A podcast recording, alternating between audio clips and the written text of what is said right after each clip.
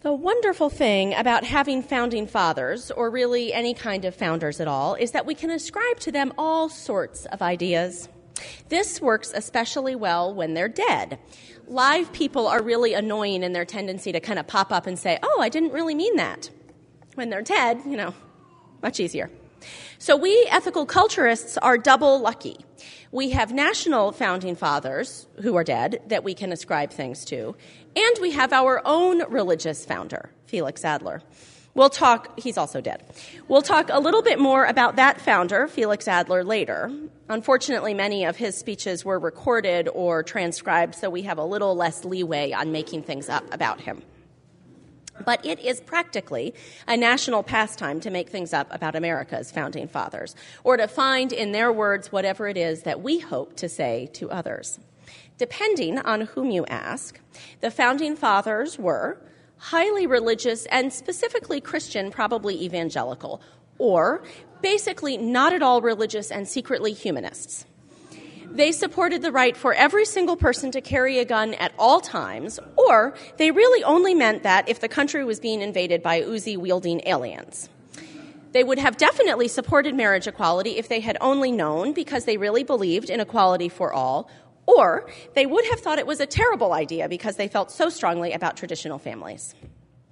You get the picture. It is so easy to paint pictures of our ancestors and have them look just like us or how we wish the world around us looked.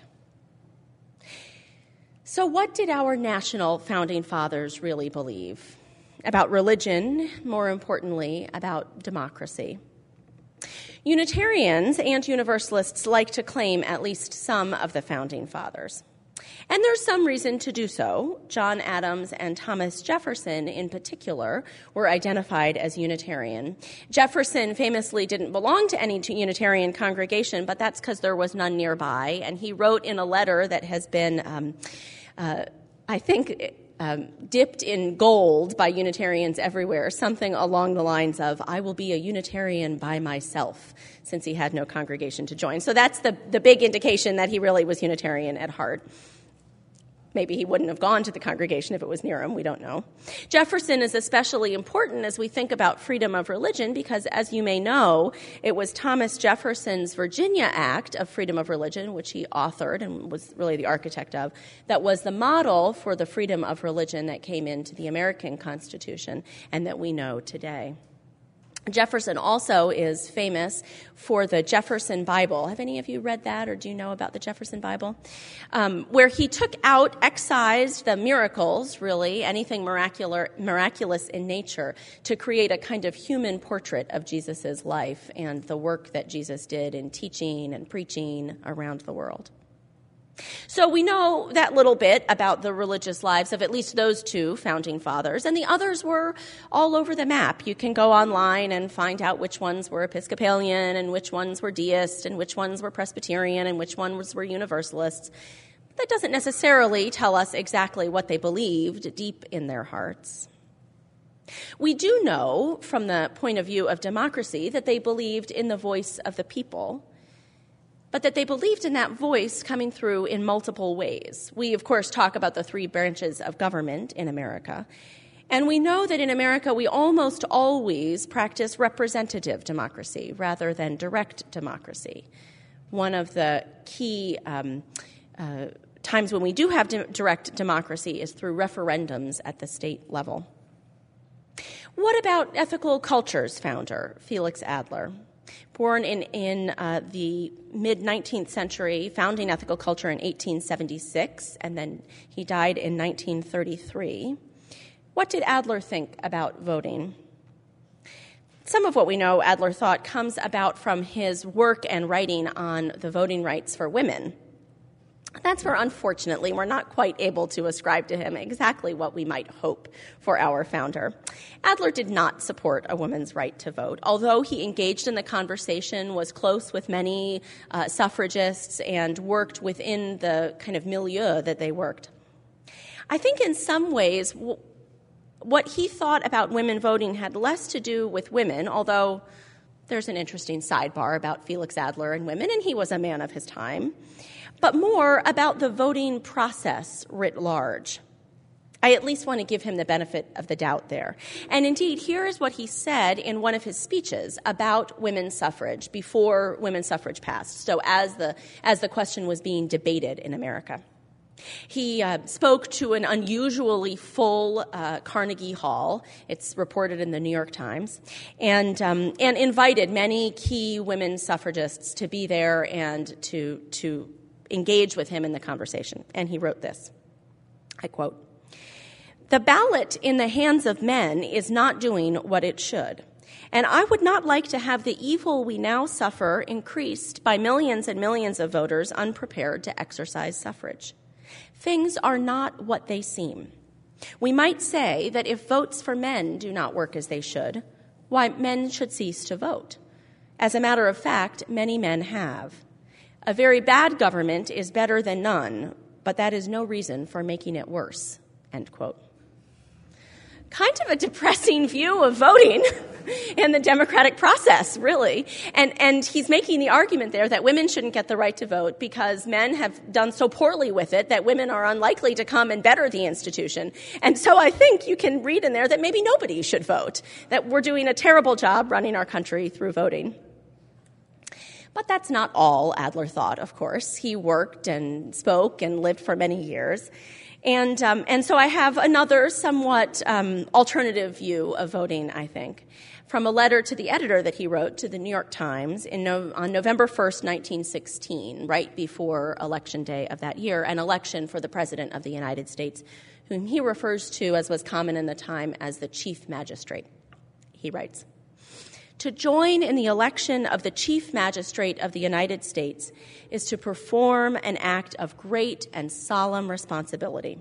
The citizen who performs this act should be able to justify it to his conscience and should be guided not by whim, nor self interest, nor passion, but by principles.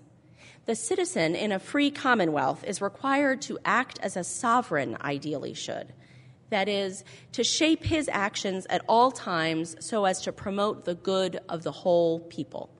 End quote. So I think you can see there that he really does take seriously the idea of voting. And perhaps it's because he takes it so seriously, because he feels that, that our our right to vote is really that of a sovereign, right? That we have to hold within our understanding when we vote the needs of the entire country. That he later expresses such disappointment that we're not doing it very well. You know, he's, he's holding up the importance of democracy and the importance of the individual voice and the individual vote in democracy, even as he bemoans the fact that it doesn't always work the way we would like it to. Which brings me to one of the first things I want to, to look at here the idea that it's not just voting that allows us to influence democracy, that there are other ways to have a voice in the democratic process in America, ways that are perhaps even more powerful. And really, one of those ways is social protest. Social protest as a way of influencing the course of the country. During the meditation this morning, Marty asked you to imagine being in the midst of a protest yourself. And I'm always curious when you imagine something like that, if you imagine that you're part of the protesters or part of the loyal opposition. What do you think about the folks joined together in protest, whether they're the Tea Party movement or the occupiers? Can you tell the difference at first at first brush? Do you read the signs to see? Are there similarities between the two? We tend to think, I think, that at least one of those movements is a total disaster. Usually not both, but one, certainly. And if we think one, then we think the other maybe is a really great idea. But the truth is that what we complain about, about either of the movements, could potentially be ascribed to both or to neither. Oh, those fill in the blank here. They're just belly aching. They don't have any plan. What are they doing? Which one did you fill in in that blank? Well, that idea of social protest, I've been thinking about that, about the, the effectiveness of social protest, the importance of social protest, particularly after reading an article in the New York Times by Adam Davidson that was sent to me by an Alert West member. Please do. I love it when you send those to me, and frequently they show up in my platforms. It was about a new book called Why Nations Fail, an economics book, really, by Daron Acemoglu and James Robinson. And the basic idea of the book, as summarized and put forward in this article in the New York Times, is, is that similar nations, nations with very similar resources, similar locations in the globe even, succeed or fail, right? And, and, and it's been the work of economists for centuries to figure out why, why one with the same rich resources as the other fails and the other one has succeeded so wildly economically. Well, what this new book is positing is that the success or failure is based in large part on the extent to which the average person in the country is involved with the economy and with decision making, the extent to which they feel empowered and enfranchised within their country. One of the um, indi- one of the indications, or one of the countries held up uh, that fails um, is Haiti, a country rich in resources in many ways, but also rich in inequality and rich in corruption. And the idea put forth by this book is, you know, going the, the, one of the authors goes to Haiti and visits with somebody who has a gorgeous piece of land but has planted only one tree that grows the particular crop that they're growing. Really, kind of a subsistence level of planting one or two trees. And so they're asked, well, why, you know, you have all this land, you have, it's beautiful, it's fertile, why didn't you plant more? Well, people will just come and steal more if I plant more. You know, the government won't protect it, the government is corrupt, so why would I bother planting more? It's the idea that if you as an individual person don't feel empowered within the system to create wealth, to participate in, in the economy, to participate in the democratic process, you won't bother, and ultimately the entire economy will begin to collapse. So it goes through, this article goes through all of these countries with really cute little cartoons of, of you know, sort of the happy Dominican Republic and the sad Haiti sharing one island and, you know, little, all con- countries as cartoons. I think is possibly why I was most um, attracted to it. Kind of a nice visual. Uh, anyway, it goes through with lots of also important economic language that doesn't have to do with cartoons, and uh, and ends up wondering about America. As we know, America has a growing inequality. Um, we're now more unequal in terms of wealth than we have been for many years, and it seems to be getting worse and worse. And so the author asked the question Is America going to go the way of these countries that failed? And pointed, and, and here's the interesting idea for me, pointed toward recent social protest movements, both the Tea Party movement and the Occupy movement as indications that the average American continues to feel that they can influence the system, that they have a voice in some way. Even though both of those movements speak out of a place of disenfranchisement, the very fact of their existence shows that people feel that gathering together in protest, raising our voices, has the potential to change how our country looks. If we didn't think it had the potential, we wouldn't bother gathering, right? And so the author of this article, drawing on the authors of the work of the authors of this book, thinks that America will continue to work as a country so long as individual Americans feel that they have the potential to change the system, whether through voting or through protest. What happens then if we don't think that anymore? That's always the real concern. What happens when the majority of our people do feel disenfranchised, out of the economic system, out of the political system, with no hope for becoming an inside person again? Well, what happens to folks who are completely disenfranchised now? I'm speaking today on April 15th, which is, of course, tax day in America. And I'm joining congregations all over the District of Columbia who are talking about DC voting rights or lack thereof. Those of you who were here last year heard a whole platform about DC voting rights, and I, I won't um, repeat it here. If you missed it, it was fabulous, and you'll want to listen to it online, I'm sure. But essentially, residents of the District of Columbia have no voting representation in Congress or the House. They have one uh, Congressperson, Eleanor, uh, in House or Senate. They have one um, Representative, Eleanor Holmes Norton, who has a voice but no vote in the House. And uh, they can now, this is actually new in the, uh, was not always true for district residents, they can vote in presidential elections. Can you imagine there was a time when they actually couldn't vote in presidential elections? They can vote in presidential elections, but DC still doesn't have autonomy over its own budget. Its budget is made by DC, but then approved by Congress, which means that all sorts of crazy riders go on there, disallowing DC from spending its own taxpayer raised money on programs that it feels would serve its citizens. But not just, I think, voting representation disenfranchises DC folks. DC is actually, and the, and the greater Washington area, is one of the places with the worst income inequality of anywhere in the country. And in parts of the district, especially, there's a sense of hopelessness around economic opportunity. Ward 8 has 40% unemployment. Can you imagine? 40% unemployment. Right here in the district, where if you travel just a little tiny bit, you cannot buy a home for less than $2 million. So that kind of economic inequality, the hopelessness that it brings, combined with the lack of voting representation, I think there is in the District of Columbia, particularly among longtime residents and particularly among those who are multi generational and who have a lack of mobility because of economic circumstances, a sense of disenfranchisement, a sense of hopelessness.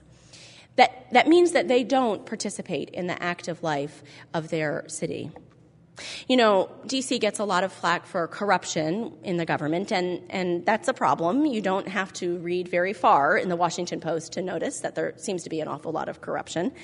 I'm not sure that you'd find that there's zero corruption in some of the states, but that's okay. And, and frequently people will say, well, you know, why aren't DC folks out there working against corruption in their, go- in their government? Why do they allow that? And I would argue that they feel the same kind of disenfranchisement that the person in Haiti feels, the same reason that you don't plant more trees, you don't show up for protesting uh, government corruption, you don't even show up to protest your lack of a voting uh, representation. You know, people will say, well, why, are, why aren't all the citizens of the District of Columbia out there protesting? I think in the same way, if you haven't ever had voting representation and your parents didn't, and your grandparents didn't, and your great grandparents didn't, why would you bother trying to get it?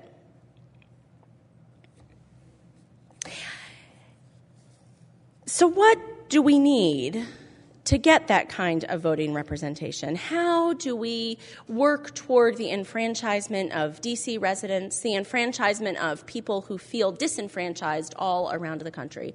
The people who have joined in Occupy protests across the nation because they feel cut out from the economic possibilities in America, people who have joined in Tea Party protests, people who see that something is wrong, whether we agree with what they think is wrong or not. How do we bring those people together in a way that creates positive change in America? Is voting the answer or is protest the answer? I would argue that it's a little bit of both. That democracy in America is influenced by so many different kinds of voices. And I want to tease that out just a little bit. Sometimes democracy is influenced by the media, particularly in an age of social media when movements can catch fire We've seen even just this past week, as there's been a national outcry over the, the weeks prior around Trayvon Martin's killing, we've seen movement there. We've seen people wrestling with those ideas, wrestling with what's right and what's wrong. And we've seen folks in Florida come forward for a trial. Obviously, we don't know what, what will happen then, but we see the possibility for evidence to be shown somewhere other than C SPAN, to evidence to be shown within the system of the jury, uh, the jury and judge system in America, and the possibility that justice will be done. Change often happens slowly, incrementally in America, as all of these different ways of influencing the democratic system start to bubble up around the country. Sometimes voting does make huge changes in America. And that's one reason to work for voting rights in the District of Columbia. Both legislative voting, as we've seen with the Equal Rights Amendment historically, and with health care, huge changes in the country brought about by legislative bodies, and also, too, with direct voting at the state level in particular. Maryland will have two referendum pieces coming up this November both the DREAM Act, which, which uh, is involved with immigrant education in particular in Maryland, and marriage equality, recently passed legislatively in Maryland, which goes to a direct vote referendum in November. And this congregation will have an opportunity to be engaged in that conversation and engaged in some of the work around getting out the vote for particularly the referendum on marriage equality.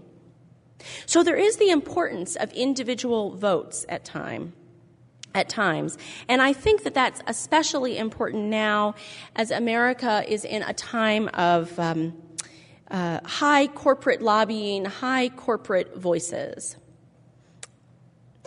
I, I, don't agree with the with the recent ruling, not so recent now, that corporations are people and have the same rights as people. But I do believe that corporations are made up of people. Just like any group, they're people organized together, people organized with money. And so, what I would say our, our answer to that kind of organization is to organize ourselves, to make sure that our voices are organized, our voices are there, both in forms of protest, in social media campaigns, and also in voting. I, I, was at a Washington Interfaith Network clergy meeting recently. That's the coalition of congregations in the D.C. area, an interfaith coalition that works on district um, uh, district priorities for neighborhoods in the district, particularly around affordable housing, around jobs and education, around youth and rec centers. At that meeting, they were talking about the possibility of a voter campaign, voter registration, voter turnout, and. Uh, and one of the lead organizers said something that just really spoke to me the idea that voting is an irrational act alone. One vote rarely makes a difference. And we can see why, just as Felix Adler said so many years ago, many men, many women have given up voting. They've decided it doesn't work, they won't bother. It's an irrational act alone, but it is a rational act when done in a group. It's a rational act when we vote in blocks, when we vote together and turn out votes together around issues that we value, issues that are important to us and to the people that we care about. It's because of that possibility of voting, I think, that we work to enfranchise people. Because of that, that I invite this congregation to support DC voting rights, that I invite the congregation to support voting turnout in, in DC and voting turnout around what's really important to residents of the city. You have a chance to do that very particularly today around DC voting rights, and I just want to let you know there's a card in the lobby, both at the welcome table and at the little round table as you come in, inviting you to a lobby day on Tuesday for DC voting rights. So pick that up, take a look, see what you think, and I invite you to join us. Joe London will be there that day working and lobbying for voting rights. The point, I think, is is enfranchisement of self and others including those we disagree with. Whichever protest movement you didn't think you wanted to be part of, that protest movement's voice is also important in the direction of our country. The ability of each person to have a voice, to feel as though their voice matters, is integral to the continued success of our nation. Winston Churchill famously said that democracy is the worst form of government except for any other form of government. It is certainly a messy form. Sometimes totalitarianism just seems kind of nice and neat. Democracy allows for all these kinds of voices and all sorts of different ways for voices to pop in there voting, protests, the dreaded lobbying. But in the end, all of those voices are, are people's voices. Saul Alinsky, the grandfather of community organizing in America, who has gotten the most press recently from Republican presidential candidates talking about how terrible he was, which is actually kind of a, a bonus, I think, maybe has made people look him up. Saul Alinsky said that power was organized people and organized money. They've got the money, he said, but we've got the people. And we do have the people, or rather, we are the people, if we want to be.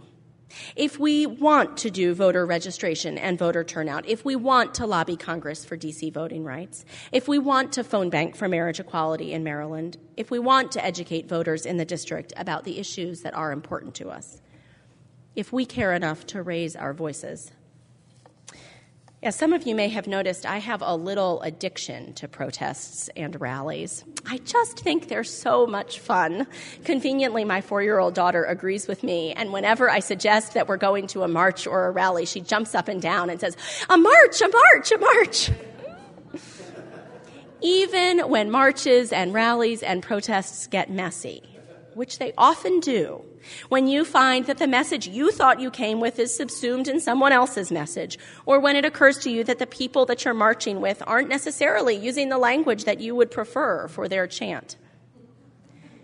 But you know what chant I like best every time? I bet you've heard it. This is what democracy looks like. This is what democracy looks like. Because this is what democracy looks like. People finding ways to have their voices heard imperfectly. That chant could apply to any protest movement, including the ones that I don't agree with, to any voting bloc, to any group of people lobbying for what they believe in. This is what democracy looks like. Whether or not the founding fathers would have recognized it, it is ours now to shape the world we hope to see.